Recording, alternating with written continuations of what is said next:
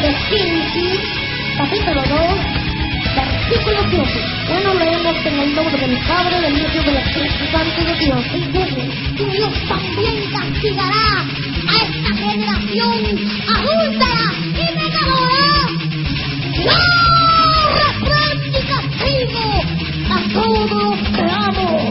¡Sé pues celoso y arrepiéntete! Pues Dios le dio al hombre privilegio de elección, de escoger entre el mono y la mona. Pero el hombre escogió la muerte. Ah, chico, que de la boca, mano. Que mucha mierda tú hablas. Por favor, déjeme, déjeme. No, no, no, no, no, no, no, este podcast es mío. Yo aquí soy el que hablo, ¿no? Lo que sí quería hacer es agradecer a las personas por bajar el podcast Aterrizar, decirle que nos pueden encontrar en aterrizar.com, nos pueden enviar mensajes en aterrizar.gmail.com, pueden hacer donaciones, pueden comprar a través de Amazon en nuestra página de aterrizar.com para que nos dejen un par de pesos. Nos consigues en Twitter, nos consigues en Facebook, nos consigues en todos lados, pero si quieres saber más sobre nosotros y dónde conseguirnos, puedes visitar nuestro blog aterrizar.com y ahí tienes toda la información. Así que nada, sin más, comenzamos con el podcast de hoy. Bienvenidos al podcast número 113 de Aterrizar. Esta semana estamos todos, así que tenemos hoy a Blanca. ¿Cómo estás, Blanca? Pues muy bien, me encanta estar aquí. Eh, tenemos a Ángel Hola, hola. y tenemos a Kirkigan. Hola, buenas tardes, buenas noches y buenos días a todos. Let's get ready to rumble. Yo quería hacer una confesión antes de comenzar con el podcast. No, de- Manolo, no. eh, confesiones. Había, había una, una línea en Puerto Rico. Yo no sé si ustedes tienen estas estupideces, pero había una línea en Puerto Rico que supuestamente era de confesiones. Y tú llamabas y había personas que te hacían confesiones. Y cobraban como, qué sé yo, como, eh, qué sé yo, tres dólares el minuto, una cosa así. Y yo si quiero, si quiero escuchar confesiones, yo me meto a cura. Mira, pero... No, no, mi confesión es ¿Y, y que, le daban eh, penitencias también? no, no, sin penitencia. Al revés, era por el voyeurismo de, de escucharle lo- los secretos a los demás. Eh, pero mi, mi confesión esta semana es que este probablemente sea el último podcast que hagamos porque el video que envió eh, Michael al Facebook definitivamente me convirtió y ahora soy cristiano. Así que...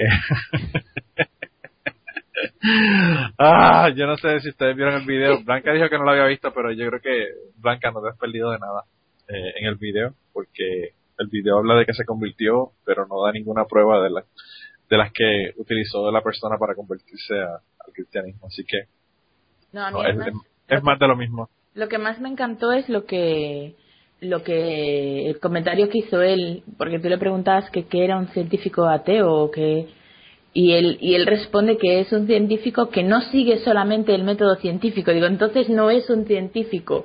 Claro, un, claro. un científico no ateo, bueno, ya no me acuerdo cómo era, pero la- a ver, es que lo estoy buscando, aquí lo pone, dice, ¿qué rayos es el ateísmo científico? Y él dice, es cuando, por cierto, señor profesor, cuando yo era pequeñita me explicaron mis profesores que nunca, nunca se empieza una definición diciendo es cuando. Eso me lo enseñaron a mí cuando yo tenía ocho años. Se lo recuerda usted. Ahora ya puedo Bueno, pero, él puede hacer lo que le da la gana porque él es maestro, Ah, acuérdate. claro. No, pero Pues, maestro de- es cuando maestro de un científico descarta todo concepto metafísico, incluyendo Dios, al usar como única fuente para la adquisición de conocimiento solo el método científico. O sea, todos los científicos, porque cualquiera que no haga eso no es un científico por definición. No, y no solamente eso, sino que, que el, el científico que él está citando en ese video no hace eso, porque él no utilizó el método científico. Él utilizó el, la fe y olvidarnos de la razón. Que eso, pues, eso lo puede hacer cualquiera, no tiene que ser científico la persona. no, es que Yo no sé, yo no sé cómo, hay, hay, cómo él hay piensa una, que funciona. hay una hay una diferente hay, hay diferentes maneras de, de poner etiquetas a los ateos y entre entre esas etiquetas o sea que había esa cuestión del ateísmo fuerte el ateísmo débil también había la cuestión esa del ateísmo filosófico, el ateísmo científico. Yo pienso que, se, que, cuando, cuando él estaba hablando de eso, lo, estaba utilizando como, como ese, tipo de etiqueta, el ateísmo científico. A diferencia de, de lo que es el, el ateísmo, ¿cómo llaman este? El ateísmo común y corriente, ¿no? El ateísmo de, que en realidad no es ateísmo, es, es esa, esa cuestión de que eh, si Dios existe o no existe no me, no me interesa porque no, no afecta a mi vida, ¿no? Es el, el ateísmo más común. ¿Cómo se llama este ateísmo? Pero son etiquetas, o sea, son, son, son solamente etiquetas que, que, que se nos ponen, ¿no? Y, y, eso es lo que, lo que yo alguna vez digo, ¿no? si tratan de ponerme a mí una etiqueta, uy, yo tengo una multietiqueta porque soy, soy un ateo que tiene multifacético, o sea, tengo, tengo de todo. Claro. No, y, pero, y no solamente eso, Kiki, o sea, lo primero que él dice es que lo hemos dicho mil veces, es que no llega al ateísmo por razón, llega al ateísmo por, por default, porque su familia eran ateos y eran de los de la religión esta unitarios. unitarios. unitarios, esa es la palabra. Eh, él, él, él, llega a los, al ateísmo porque su familia eran unitarios. Y entonces, pues realmente él no hizo ningún análisis. Y de, y de esa misma manera tampoco hizo ningún análisis para llegar a, a, al cristianismo, porque la otra cosa que dice es que él se sentía solo, se sentía como que, que le faltaba algo, un vacío. Entonces, pues realmente lo llenó con magia. Eso, eso van a ser gases. Bueno, pues aquí está, aquí está. También. De todos modos, yo, yo quería decir una cosa, y es que no entiendo, porque, bueno, es absurdo decir esto, pero bueno, le hemos dicho ya 5.000 millones de veces que aunque pasado mañana Richard Dawkins se convirtiera al cristianismo, no es ninguna prueba de Dios, solo es una prueba de la idiotez de Dawkins. O sea, Claro.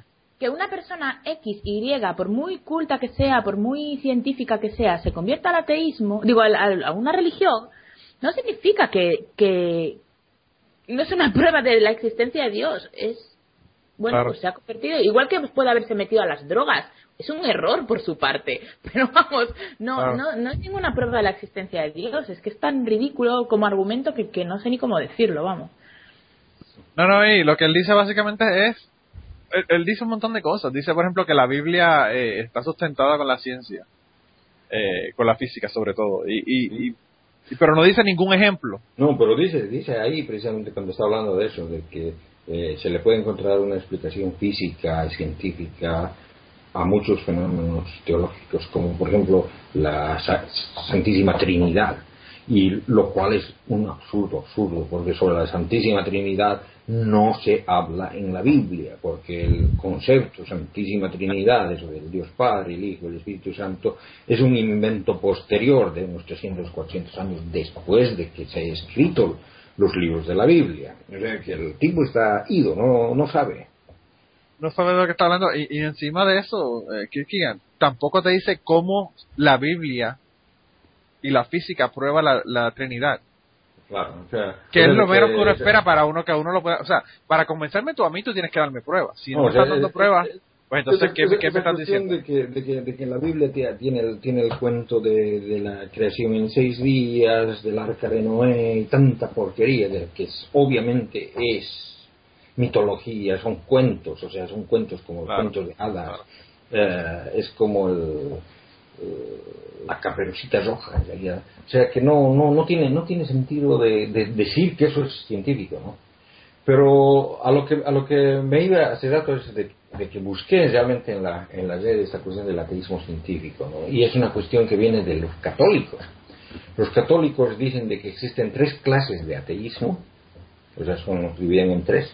Dicen el ateísmo científico y entre, entre obviamente entre los ah, entre los ¿cómo se llama? entre los eh, representantes de esto lo- lo- los coloca a Huxley y también, pero algunos autores científicos y filósofos como Nietzsche y Russell y un montón, ¿no? Luego viene el, el otro que llaman el ateísmo político, que es eh, marxista más que nada, Carlos Marx y demás cosas. Y luego colocan un ateísmo moral, en el, en el que colocan más que nada al- a la filosofía existencialista y, y Sartre, Pauline, y Ponti, Camus y demás. ¿no? De que esa es, esa es la, la, forma en la que la Iglesia católica divide al ateísmo. Claro, eh, pero, pero volvemos a lo mismo. El ateísmo es no creer en Dios, independientemente de las demás ideas que podamos tener. Y un científico que no que no utiliza solamente, como decía Blanca, el, el método científico, pues, ¿de qué estamos hablando? Eso realmente no es que, es que de todas maneras son, son ¿cómo se dice? etiquetas. Según, según las definiciones de los católicos, yo soy ateo en los, en los tres. O sea, soy, soy ateo global, soy ateo científico, ateo político, ateo moral, o sea, soy ateo de todo. O sea que tú eres como una trinidad en ti mismo. The ultimate atheist. Sí, ¿no? Como The No, Ultimate pero es, que no Warrior. me, es que no me dejo que me pongan eh, etiquetas, ¿no? No, no, pero, pero lo que pasa, volvemos a lo mismo. eh, que ¿Quién? Ateo es uno. Y, y el resto, pues ya eso es una tontería. Claro, es que además si, si te pones a añadirle cosas, pues yo puedo ser atea, yo qué sé, cosas que haga yo en la vida. A ver, atea nadadora, soy atea buceadora, mm, qué tontería, soy atea y punto. Y luego hay otras cosas en mi vida, pero que no están relacionadas con mi ateísmo. No. No, de verdad que yo no sé. Yo le puse unas cuantas cosas ahí y obviamente, como siempre, él no contestó. Las personas que quieran ir, yo, yo estoy pensando ponerle el video en el en autorizar para las personas que no quieran ir al grupo y lo puedan ver ahí directamente desde la página. Eh, pero, pues yo de verdad que no. eh, el video, ya todas las cosas que yo le tenía que decir se las dije en los comentarios, ¿verdad? Porque pues, le, le- le enseñé qué era lo que tenía ahí. Pero él seguida, bueno, eh, En su línea, vamos. que no, que no, lo que, lo que yo le dije de, de no usar el cerebro, lo que dice es que no es dejar de usar el cerebro, es activar el corazón. Yo le dije que los sentimientos, si eso es de lo que habla, son reacciones químicas de origen cerebral, no salen del corazón. Y le puse bad, le puse bad biology, mala biología. En realidad, en realidad justo, justo acabo, acabo de ver, acabo de ver, bueno, me, me han mandado por el Facebook una noticia de una neurologista eh, de la Universidad de Oxford, se llama Kathleen Taylor, que está diciendo de que las, el fundamentalismo religioso debería ser tratado como una enfermedad mental. Sí. Es decir, que, bueno, entonces ya, ya tenemos dónde se le tratar a, a Michael. De verdad que yo no sé, yo a mí me, me encanta porque eh, las pruebas que, que esta gente me dan a mí nunca nunca me han satisfecho, nunca me han llamado la atención. Y no es él, solamente eh, son un montón de gente también, gente de mi trabajo que me dicen, no, porque yo tuve experiencia personal con Jesucristo, eso a mí no me dice nada. Tu experiencia personal a mí no me dice nada. No, pero Tienes es- que es- enseñarme es- una experiencia que me la puedas probar. O sea, La cuestión es que a ellos tampoco, al final tampoco les está diciendo nada.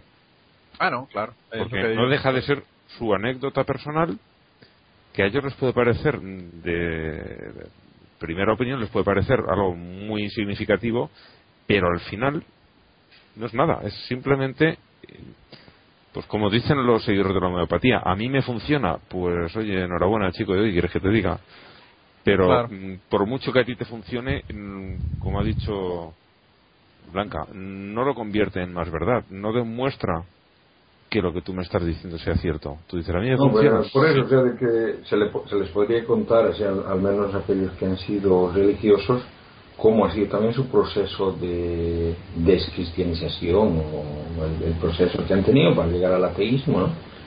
Ujú. Una especie de testimonio en, en contra, o sea, que, digamos, no, no da nada a ningún lado.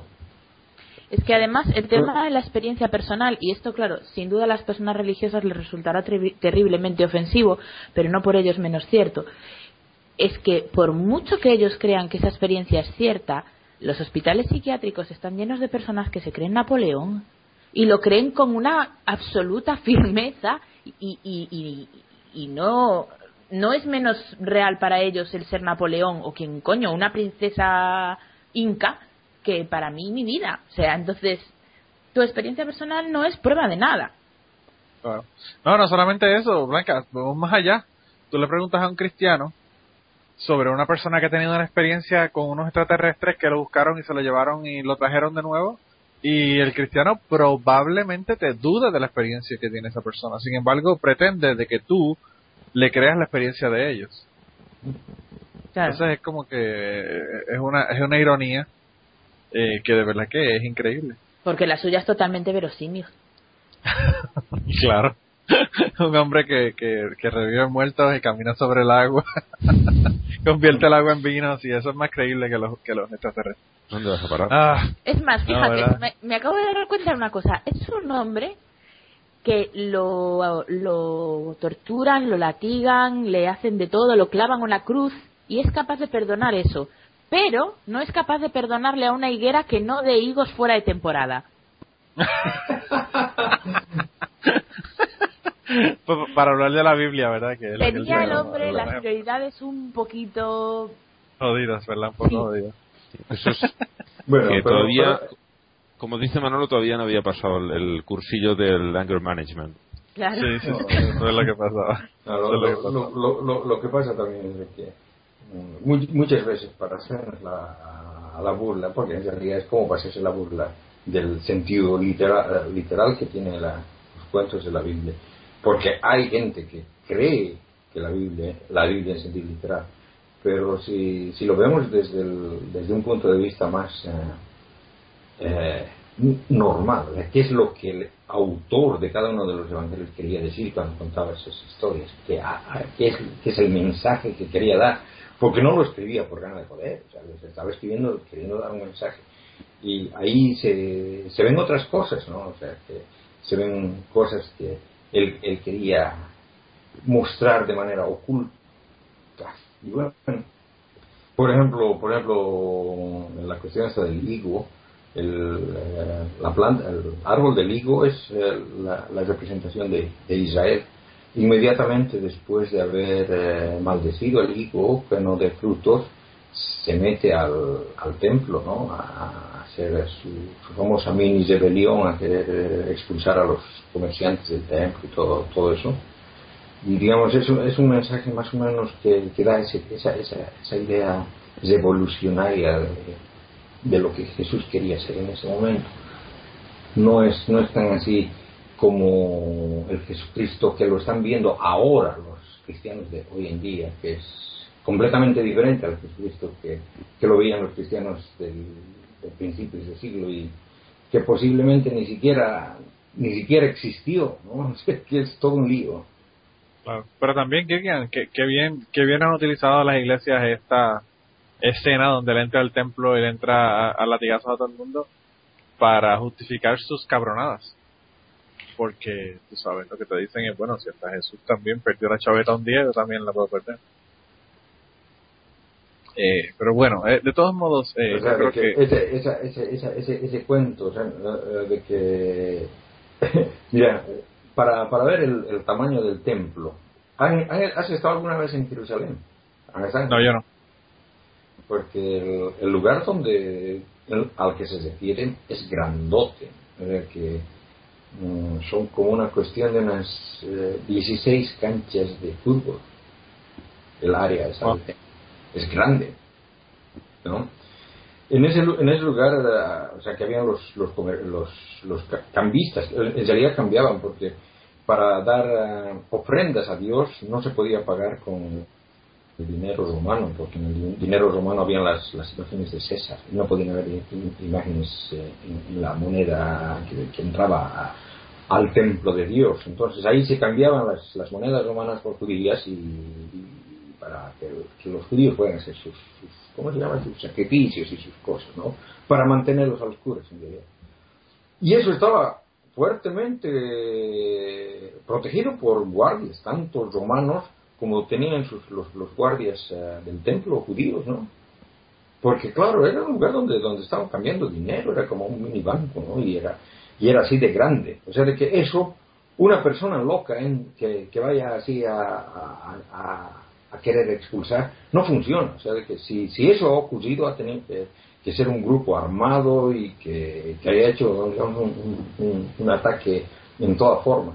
Y en realidad todas las, las personas que creen que en el Jesucristo tipo Che Guevara toman eso como ejemplo, porque digamos eso no hubiera sido posible si, si no hubiera habido un, una- un verdadero alzamiento armado. O sea, que ese- Pero, pero ¿para qué vamos a entrar en detalles como ese si ellos ni siquiera se leen la Biblia? El tipo este ni siquiera, lo más mínimo que podía haber hecho para, para convertirse era leer la Biblia y ni siquiera sabe que la Trinidad no está en la Biblia, así que eso lo que nos demuestra es que no la ha leído. Eh, así que, eh, que- vamos a discutir con una persona que está en esa, ¿verdad? Eso no, no vale la pena. Pero yo creo que debemos de comenzar.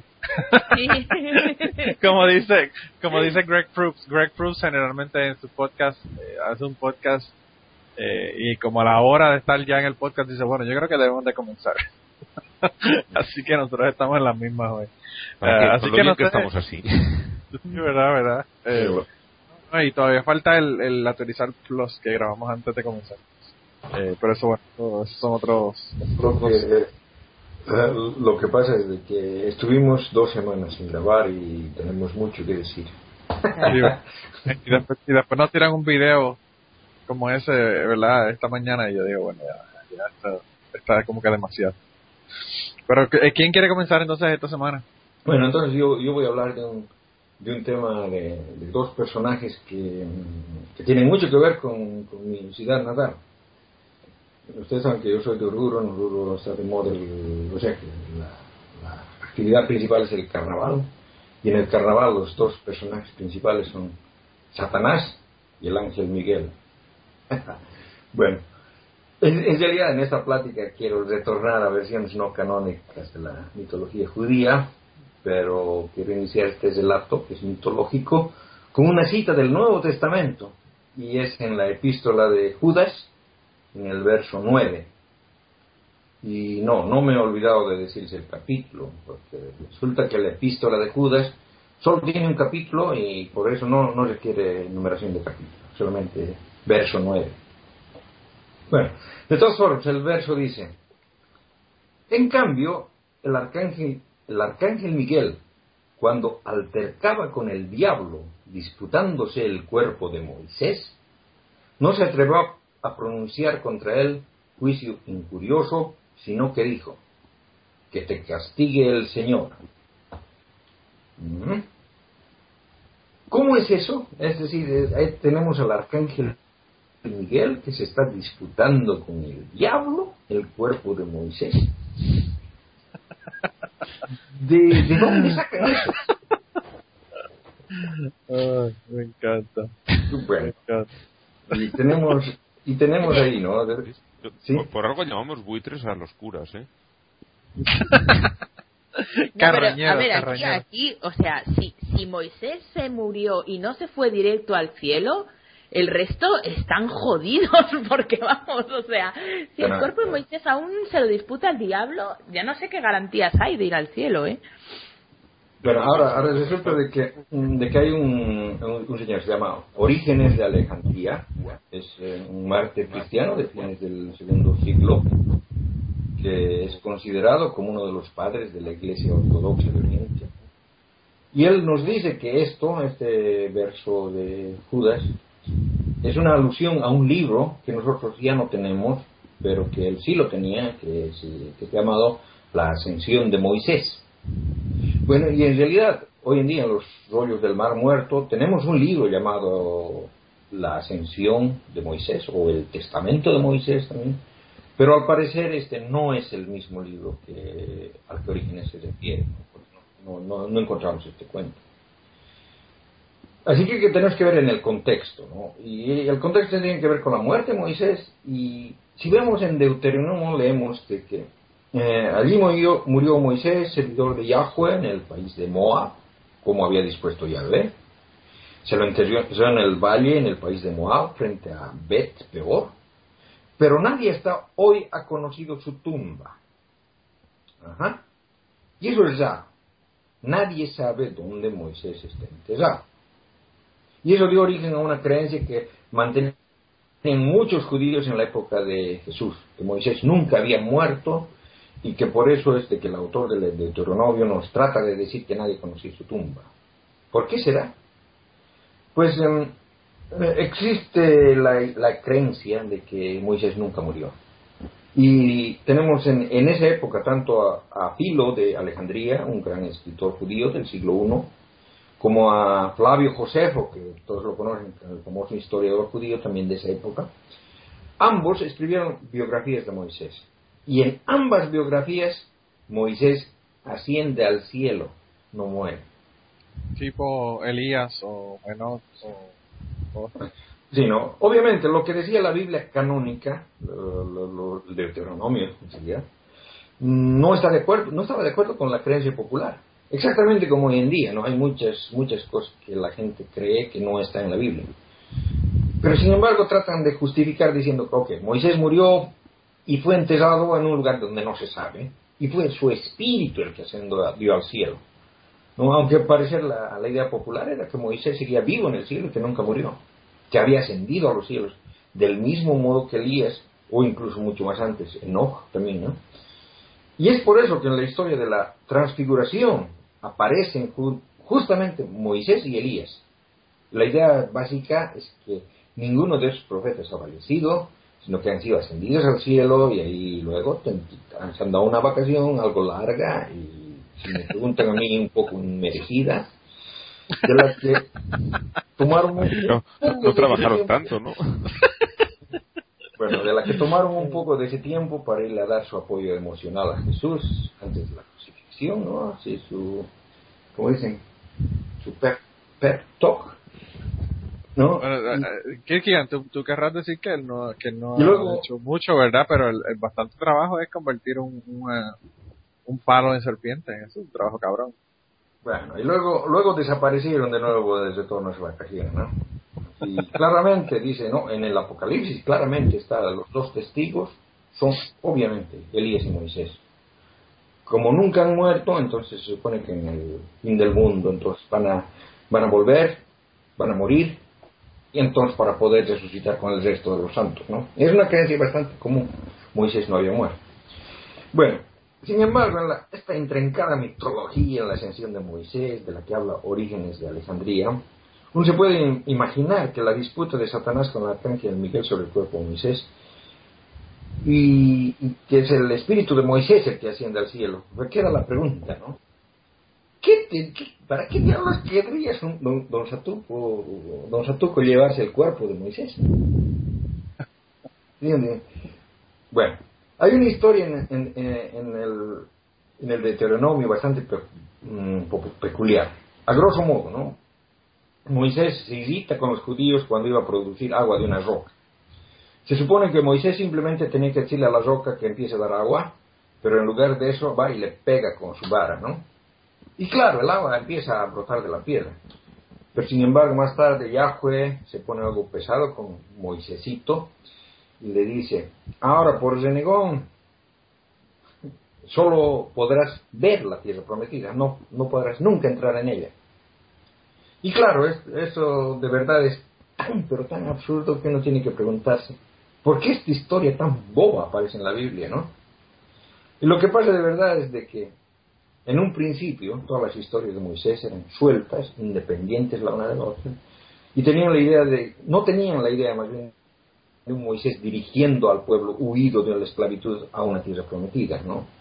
Incluso por eso es el, ese final de, de Deuteronomio que prepara pa- para otra generación que entre a la tierra prometida. Las historias de Moisés no tratan de una caminata absurda, larga en el desierto. ¡Ey, Aarón, ¿dónde está la brújula? No, sino trata de historias de pueblos nómadas.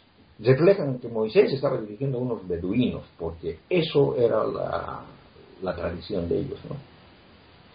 Entonces, cuando alguien decide en- entroncar esta historia con la huida de Egipto, la conquista de Canaán, entonces tienen que inventar el por qué Moisés no entró a Canaán y una mejor explicación. No, no querían hacer que Moisés cometa un pecado grave, así que hicieron un pecado sea absurdo y que la culpa se la lleve Yahweh, ¿no? Y que, desde lo, que lo castiga por una infracción ridícula. Y ese fue el pecado de Moisés. Eso es lo que le dio a, don Satuco el derecho de propiedad del cuerpo. ¿Pero qué diablos iba a hacer el, el Sa- Satanás con el cuerpo si el espíritu igual se, estaba en el cielo, no? No sé, quizás iba a ser una pagillada para su amigo Aníbal o algo así. Para, para recibir a Phelps en la parrillada cuando llegara. Bueno. Bueno, de todas maneras, ¿no? La, la cuestión es de que hay una situación similar, aunque no, no, no del tan... Pero ahora les voy a contar, ¿no? En Zacarías, en el capítulo 3 de Zacarías, es uno de los profetas. Y ahí de lo que trata es de la ordenación de Josué como sumo sacerdote. Y al parecer Satanás, que en esa época era el Satanás, es decir, uno de los empleados de la organización estatal de Dios, eh, en partes en era el, el fiscal general, aunque a El veces- gabinete, era del gabinete. aunque a veces aparecía como el jefe de- del servicio de inteligencia también. Aquí Satanás se opone a que José- Josué sea asignado como sumo sacerdote porque ha revisado el, su currículum vitae y no estaba tan limpio como para el cargo. Y sin embargo aquí viene el ángel de Yahweh y le deja acceder al puesto y además le ciña a Don Sata. Bueno, veo, leo los versos, ¿no? Me hizo ver después al sumo sacerdote Josué que estaba ante el ángel de Yahweh, a su derecha estaba Satán para acusarle. Dijo el ángel de Yahweh al Satán, Yahweh te reprima, Satán, reprímate es Yahweh el que ha elegido a Jerusalén. ¿No es este un tizón sacado del fuego? Pues estaba Josué vestido de- con ropas sucias delante del ángel. Tomó la palabra y le habló, así que estaban delante de él. Quitadle esas ropas sucias y ponerle vestiduras de fiesta, le dijo. Mira que yo he pasado por alto tu culpa. Bueno, lo interesante aquí es que en realidad tenemos conce- bajo conceptos estatales modernos, Don Sata tenía razón y el ángel de Yahweh no. Estaba colocando en, en un cargo de poder a un corrupto. Pero bueno, es otra cosa, ¿no? Lo que quería mostrar es más o menos cómo funcionaba en la mitología antigua eh, y el este relato puede servir, pudo haber servido de base como relato al, al otro de la disputa del cuerpo de Moisés, ¿no? Aunque en realidad tenemos algo mucho mejor. Y eso, y eso algo mejor es un fragmento en los rollos del Mar Muerto, llamado la visión de Amram. Y esto es interesante por varios motivos. El primero, porque Amram es el padre de Moisés. Así que hay una conexión directa. ¿no? Leo el fragmento, ¿no? Yo lo tengo en un archivo PDF, pero hay un archivo PDF con varios fragmentos del Mar Muerto, ¿no? Pero si lo buscan en internet seguro lo encuentran. La visión de Amram. Dice, en mi sueño visión, dos hombres se peleaban por mí, diciendo y sosteniendo una gran competencia sobre mí. Y yo les pregunté, ¿quién sois? ¿Qué poder tenéis sobre mí? Y ellos me respondieron, a nosotros se nos ha dado el poder y el gobierno sobre toda la humanidad. Ellos me dijeron, ¿a quién de nosotros escoges tú para que te gobierne? Levanté los ojos y miré. Uno de ellos era terrorífico y su apariencia como de una serpiente, con una capa de muchos colores, pero muy oscura. Y miré de nuevo, y en su apariencia su rostro era el de una víbora. Le contesté, ¿este vigía quién es? Y él me respondió, este vigilante. Sus tres nombres son Belial, príncipe de las tinieblas y rey del mal. Y le dije al otro vigilante, mi señor, ¿y quién eres tú? Y él respondió, viste la víbora, y él tiene la facultad sobre la oscuridad, mientras que yo tengo el poder sobre la luz. Mis tres nombres son Miguel, príncipe de la luz y rey de la justicia. Bueno, aquí está el padre de Moisés, Abraham es el padre de Moisés, ¿no? Que no está muerto y a él le dan la posibilidad de escoger a quién quiere servir. Si al arcángel Miguel, que es conocido también como Melquisedec, o a Belial, que es el ángel del pecado, el príncipe de las tinieblas, etc. Y la idea es bien parecida a la, a la que luego aparece en el cristianismo, en la epístola de los romanos, ¿no? que tú eres esclavo de, que- a- de quien tú le das poder, o bien el pecado o de la justicia. ¿no? Y aquí están, ¿no? Miguelito y Belial discutiendo, pero es Amram mismo el que tiene que escoger a quién servir. Y me parece que esa era la idea, ¿no? Este fragmento parece ser otra versión de la ascensión de Moisés que fue mencionada por Orígenes, si no es su fuente, o al menos influyó, o quizás fue influida por el relato perdido, ¿no? Lo interesante aquí no es tanto lo que tenemos, sino que tenemos pequeños fragmentos, historias que han servido de base para la construcción de relatos mi- mitológicos fabulosos, y algunos como este, ¿no? Que la idea parece estar tomada del relato del carnaval de Oruro. Y el ar- arcángel Miguel y Satanás se pelean por el cuerpo de Moisés. Llegaron a escribirse eso en el Nuevo Testamento, ¿no? Y está en el Nuevo Testamento, en la epístola de Judas, en el verso 9. Y los creyentes inerantes la aceptan, creen en ella. Claro que desde luego niegan toda la base mitológica detrás del cuento, que por algún, por algún tipo de razones no llegó a formar parte del libro gordo de Petete, ¿no? Y bueno, esa, esa fue la sección de la mitología de esta semana. La otra cosa que yo quiero que me expliques un día también, eh, es ¿por qué Abraham le da una ofrenda cuando, de su conquista a Melquisedec? Eh, pero eso lo podemos dejar para otra, Pero mira, otra ocasión. El, el- el asunto es ese, ¿no? De que, saliendo un poco del tema, es el comentario de Melquisedec, ¿no? Mel, Melquisedec, o sea, que el- lo que, lo que el- el tipo que le dice, soy Miguel, el rey de la justicia, y Melquisedec es el rey de la justicia, textualmente en hebreo antiguo, es el rey de la justicia. Es un nombre que aparece en la mitología judía muchas veces. Incluso en sectas cristianas que identifican a Melquisedec con Jesús. Dicen que es el Jesús en el Antiguo Testamento. Bueno, algunos le dicen hasta Miguel eso. Y leemos en Hebreos 7, del 1 al 4. En efecto, este Melquisedec, rey de Salem, sacerdote de Dios Altísimo, que salió al encuentro de Abraham cuando regresaba de la, de la derrota de los reyes y le bendijo, al cual dio a Abraham el diezmo de todo y cuyo nombre significa, en primer lugar, rey de la justicia y además rey de Salem, es decir, rey de la paz. Sin padre ni madre ni genealogía, sin, em- sin comienzo de días ni fin de vida, asemejado al Hijo de Dios, permanece sacerdote para siempre. Mirad ahora cuán grande es este, a quien el mismo patriarca Abraham le dio el diezmo de entre lo, mejor del botín. Bueno, de hecho, de hecho, las sectas gnósticas no cristianas, una de las sectas gnósticas no cristianas más populares del siglo II era una que tomaba Melquisedec como el jovencito de la película. Yo te pregunto por lo de Melquisedec porque Melquisedec es, eh, mi pana. Yo le tengo mucho cariño. Sí, ¿no? Primero porque nací el día de San Miguel Oh. y segundo porque la iniciación del grupo en el que yo pertenecía, el grupo esotérico, eh, Ah, pero- era una alianza, una alianza de Melquisedec. Pero, pero Manolo, Manolo, entonces, ¿por qué no te, por qué no te llamas eh, Miguel? Deberías llamarte Miguel, ¿no? Bueno, porque- tú quieres que yo te, tú quieres que yo te diga, tú quieres que yo te diga otra confesión hoy. La otra confesión es que mi mamá estaba embarazada de mí y un tío de ella vino a visitar y con muchos cojones, con una novia que tenía, mi tío, el tío de mi mamá Miguel, se casó diez veces. ¿Qué dices? Eh, ¡Qué campeón! Sí, el hombre, el hombre se casó, Blanca, se casó diez veces y porque no le estamos contando que se casó con dos de ellas dos veces. O sea que son doce realmente. Jesús. Ah. Liz Eh. Taylor no es nadie a su lado. Así mismito. Eh, y entonces, pues, eh, eso, eso, ese tío vino con una de sus novias, no sé cuál, ¿verdad? Si fue la cuarta, la quinta o cuál, cuál diablo fue. Yo más, me, me- me imagino que tiene que haber sido por ahí como la quinta, eh, en base a mi edad y cuando nací.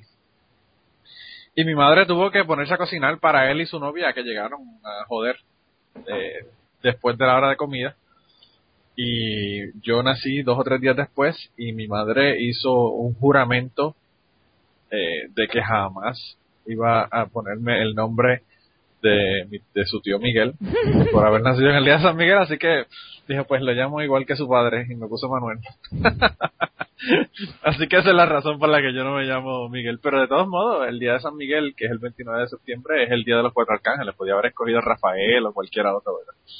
Eh, no sé por qué, no sé por qué no quiso, pero bueno. Eh, la- lo único que me, que me gustó de haber nacido en ese día fue que las fiestas patronales de mi pueblo eran dedicadas a San Miguel y todos los días de mi cumpleaños había una fiesta del pueblo completo. Entonces yo me sentía quizás de ahí que es donde viene mi, mi ego gigantesco. que desde niño pensaba que el, el Pero- pueblo hacía una fiesta en honor a mí. Tú, tú, tú que, que andabas metido en, en ondas así esotéricas, ¿conocías el Sí. cuento este de, de Miguel con, peleándose con el Satanás por el cuerpo de Moisés? No, esa, esa historia, bueno, esa la leí después en la, el- el- la leí después, pero no se hablaba de eso en el, en el grupo. Ahora, sin embargo, el grupo eh, sí mencionaba muchísimo a Melquisedec por, eh, por el hecho de que la alianza, alianza eterna de amor y sabiduría es una alianza de la iniciación, es, que es con el Melquisedec. Y se hablaba mucho de Melquisedec. Y se decía que Jesucristo era el último sacerdote de Melquisedec también. Eh, y que había venido para, para quitar los sacrificios, ¿verdad? Que iba a ser el último sacrificio de sangre. Eh, pero bueno, esos son, esos son otros 20 pesos de esoterismo que no vienen al caso.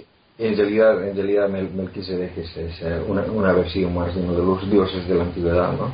Y lo tenemos, claro. lo tenemos a, Abraham también. En realidad, Abraham es un nombre, quiere decir el padre de, de, de, muchos, ¿no? El padre de muchos, ¿no? Y, y en realidad es el dios Luna, es la luna. Y sus hijos son las estrellas, por el padre de muchos. Sea que, ah, bueno. que, que, que, hay un montón de cosas. Y el, el hijo que, al que tiene, ¿no? El, Isaac, al que lo, lo, iba a sacrificar, es el sol. ¿no? Y, y, ese, y esa es la cuestión ¿no? de, de, de la luna que tratando de, de, matarlo al sol y todo, todo eso. O sea, que tiene, tiene una cuestión mitológica bien profunda. toda la Biblia es mitología. ¿no? Mira, que voy a tener que irme a darte una visita para sentarnos a darnos un café y hablar de toda esta pendeja, porque de verdad sí, no, que, lo que yo es súper interesante. Lo que yo estaba pensando es tal vez tratar de... Eh, lo, lo, que pasa es que, que, todas las cosas estas están sacadas de tanto, tantos libros, que tengo, tengo una biblioteca bastante grande, tanto uh, en, en, papel como en electrónico. Y esto, estaba pensando, tal vez debería sentarme a escribir un resumen. yo pienso que sería muy productivo, al revés, pues escríbete un libro. El resumen yo creo que va, si, si, es un resumen de todo lo que tú sabes, definitivamente que te sale un libro en varios volúmenes. Pero no, quizá lo que podamos hacer, Kirkian, es darnos una vuelta por, por España y entonces nos encontramos con Blanca y con Ángel y hacemos una reunión de aterrizar en España. No yo de, deberías, estaría buena, estaría buena. Deberías agarrar todos los programas donde has estado contando las historias bíblicas, todas las grabaciones, y sí. de ahí sacar ese resumen porque prácticamente lo tienes hecho. Bueno, si tienes notas, con eso ya empiezas a, a, acumularlo cuando llegues sobre las 400 páginas, poco más o menos. Sí, no, o sea, voy, voy, voy a tener, voy a tener, ¿cómo se llama? Tengo, tengo notas de algunas, pero no de todas. Pues no, eh, pero, y, pero, pero, pero, pero, tenemos, tenemos el formato. Tengo, tengo copias en MP3 de todos los podcasts. Entonces, no, pero, pero no solamente eso. Y, y si necesitas alguien que te lo traduzca, ya tú sabes que tenemos traductora y todo. Aunque la traductora ahora está en proceso de cambiarle pañales más en que traducción, pero bueno. Sí. Ah, bueno, pero no sé que... La traductora ahora está a media jornada. no, pues le ponemos la mitad tuya y la mitad para Josh. Traducir, traducir tendría que traducirlo al, al, al inglés, a, al sueco lo podría traducir yo mismo. Pero el, el otro problema que, que se viene con un proyecto de esta magnitud es tiempo, ¿no? Porque como, como, como decía mi, mi amigo, mm, mis amigos de los Rolling Stones, el tiempo no está de mi parte. Ah, no. Pero no solamente eso, eh, Kirkian, eh, no te lo puedes llevar. no te lo puedes llevar contigo. Eh, tienes que tienes que poner en algún lado para que no se pierda, porque imagínate, eh, es un trabajo cabrón el que tú has hecho estudiando esto por tantos años. Eh, por cierto, ahora que menciono a Josh, antes de, de pasar a, a- a Ángel, quería comentarles que Josh va a estar eh, haciendo, hay una, hay una caminata en Nueva York eh, en contra del SIDA, ¿verdad? Para sacar fondos para, para seguir haciendo research y trabajo eh, con el HIV. Y Josh va a estar haciéndolo allá. eh, y nos pidió que las personas que quisieran donaran a su equipo para que pues, para que las personas eh, ese, este dinero sea donado él se puso una meta de 200 dólares él inició hace qué sé yo hace como tres o cuatro días atrás esto fue esta semana pasada y ya el hombre tiene 125 dólares así que a las personas que quieran donar le vamos a poner un enlace para que las personas vayan directamente. Ya el hombre ha conseguido 125 dólares de los 200 que necesita pero esperemos que en vez de 200 sean 2000 así que eh, tenemos, nos quedan 49 días para, para darle a él. Y, y nada eh, le voy a poner ahí el enlace para que lo vean y de verdad que es una, una causa muy muy buena para uno si uno tiene un par de dólares que le sobren eh, donárselo a él y, y saludos a Josh y mucho éxito en la caminata esperamos que no se nos raje a mitad de la caminata y, y nada Ángel si te quieres entonces ahora eh, háblate- háblanos de los chinos Muy bien, el segundo capítulo de los chinos, segundo y último. Eh, tengo también solo tres y uno además va a ser muy breve.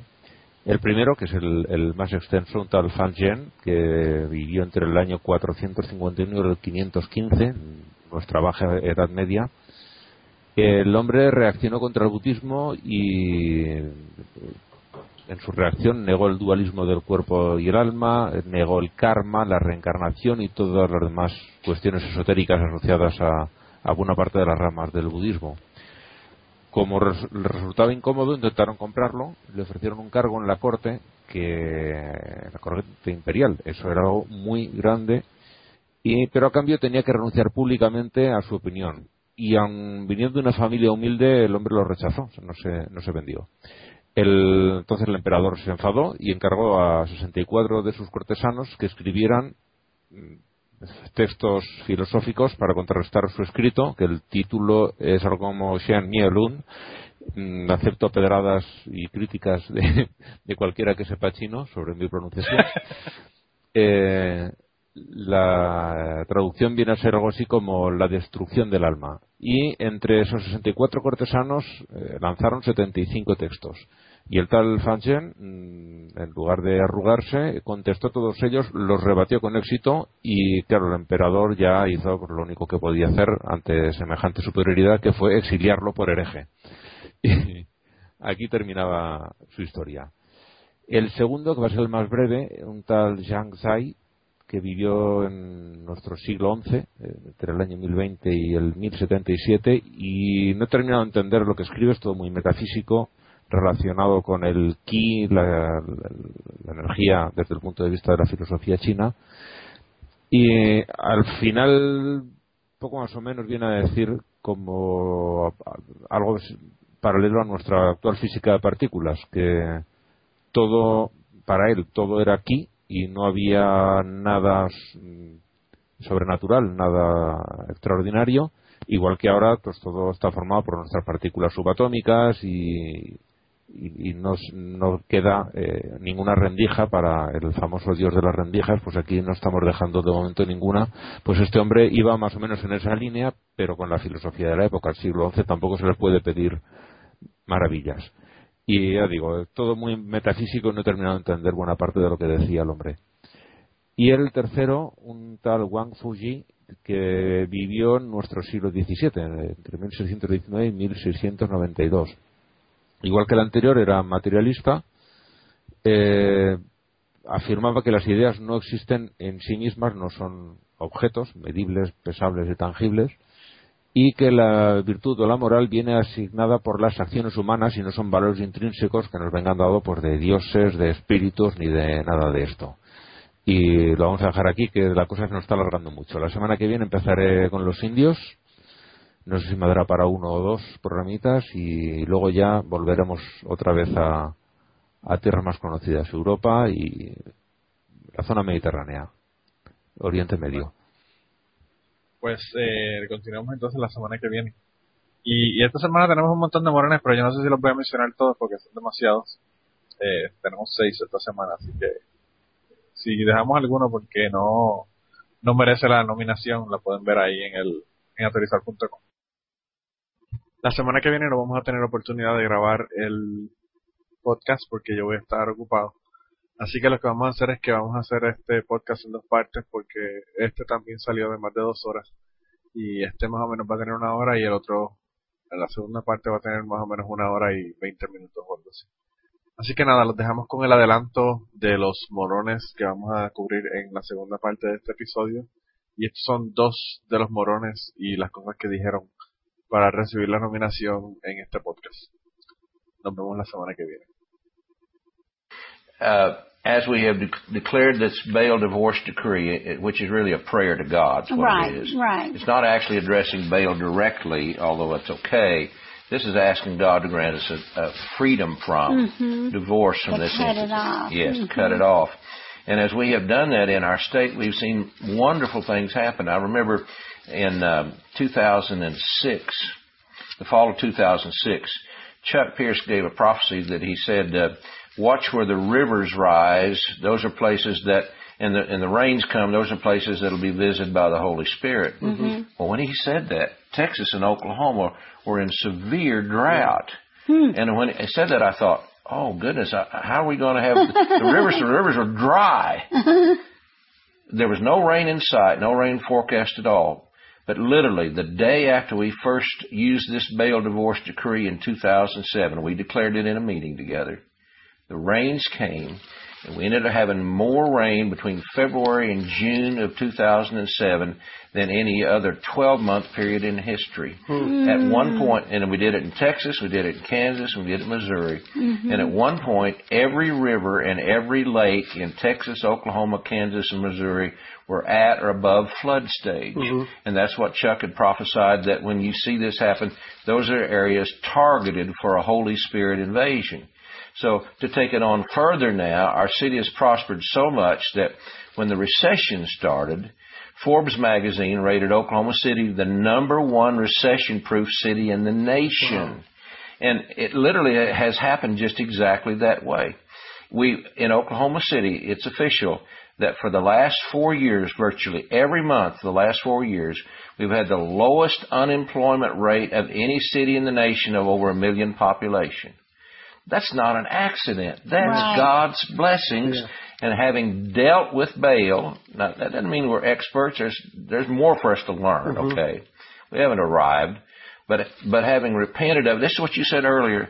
Program Second Corinthians seven fourteen. If my people who are called by my name will humble themselves and pray, seek my face, and turn from their wicked ways. Mm-hmm. Mm-hmm. Basically, this Baal divorce decree is turning from our wicked ways, and maybe in ways we didn't even know were wicked. Mm. Then God says, "I will hear from heaven." Yeah. and I will forgive their sin and I will heal their land.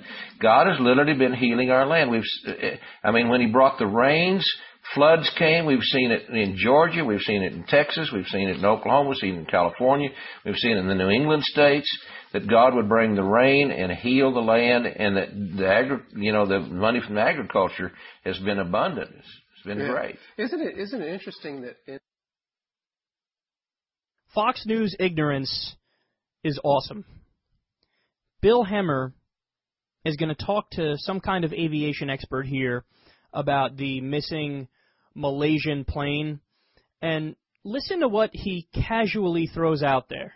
Once he went below 5,000 feet and really tried to stay clear of radar, that but, plane but, but even made more then, do we know he went to 5,000 feet? That's what they think. Remember, there's no transponder on at this time, so any accurate altitude indication is lost at that point. So what they're using is radar tracks that they have on tape, trying to triangulate them as best they can and determine approximately what altitude. But you can't take that for gospel. So it took us what 100 years to fly the, uh, find the Titanic. I took us 2,000 years to find Noah's Ark. Yeah. Do we ever find Flight Oh, 370? I think we find Flight, Flight 370 much more, much sooner than those two things. He really just said that. Really, Bill? God, he's so stupid. Oh, that's so stupid. Uh, t- it took us uh, 2,000 years uh, to we discovered Noah's Ark. No, we didn't, because that, sir, is a fairy tale. You know, they come out with stories like every three years. Some other religious zealot douchebag pretends like he found Noah's Ark, and they take a picture of like old pieces of wood laying on a mountain somewhere, and they're like, "See, we got it, we got it, we got it, we got it." I think they found it roughly 916 times so far, and every single time the religious community is gets, "Oh my God, we found it, we found it, we found it, we found it," and then uh, you know later actual scientists are like, mm, "No, you didn't." And think about, I mean, think about the absurdity of this story. First of all, if he believes in the Noah's Ark story, that means Bill Hemmer almost certainly believes in the Bible being literally true because that's one of the most ridiculous stories in the Bible. I mean, you have one giant ark, one big boat. Every single animal in existence in the world, every single animal, every species, every subset, everything, put on that boat. Male and a female, and they can mate and they can reproduce. Somehow Noah had the food to keep all these people, uh, these people, these animals alive. Uh, somehow they survived this great flood, which flooded the entire earth. Somehow there's no evidence of the flood anywhere in, in on record. Somehow, according to the Bible, the world is about six thousand years old. But of course, We know it's 4.54 billion years old. We have dinosaur fossils older than, you know, what the Bible claims the age of the earth is. But he actually, he believes it, man. He believes it. He, ca- it was so casual. It was so flippant. It was so nonchalant like it's a fact. You know, right, when we discovered Noah's Ark. Remember the guy, the guy who lived to 900 years old and had every animal on the boat? Because apparently in like a square mile of where he was living, there were like fucking polar bears and giraffes and every other animal ever in existence. Elephants. I mean, oh, it's so it's so stupid. How did? Let me, here's a question: How do you get the mountain lions on there? They didn't eat them. The wolves didn't eat them. The tigers didn't eat them. The grizzly bears didn't eat them. None of the none. He was able to coax them. What what was he like? Here, here, here, little grizzly, grizzly, grizzly. Please don't eat me. I have a little piece of cheese here.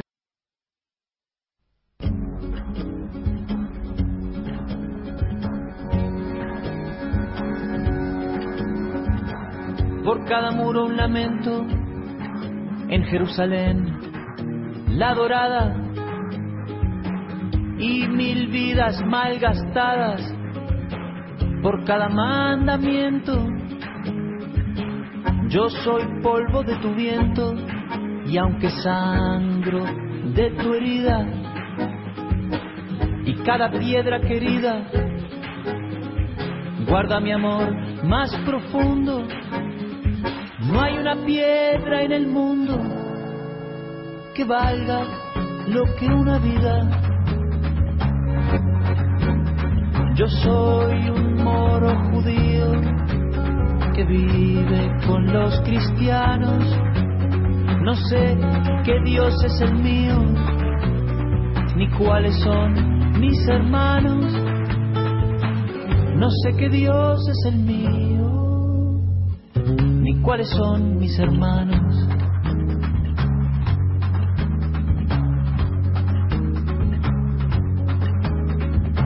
No hay muerto que no me duela, no hay un bando ganador, no hay nada más que dolor y otra vida que se vuela. La guerra es muy mala escuela, no importa el disfraz que viste. Perdonen que no me aliste bajo ninguna bandera. Vale más cualquier quimera que un trozo de tela triste. Yo soy un moro judío que vive con los cristianos. No sé qué Dios es el mío, ni cuáles son mis hermanos. No sé qué Dios es el mío, cuáles son mis hermanos.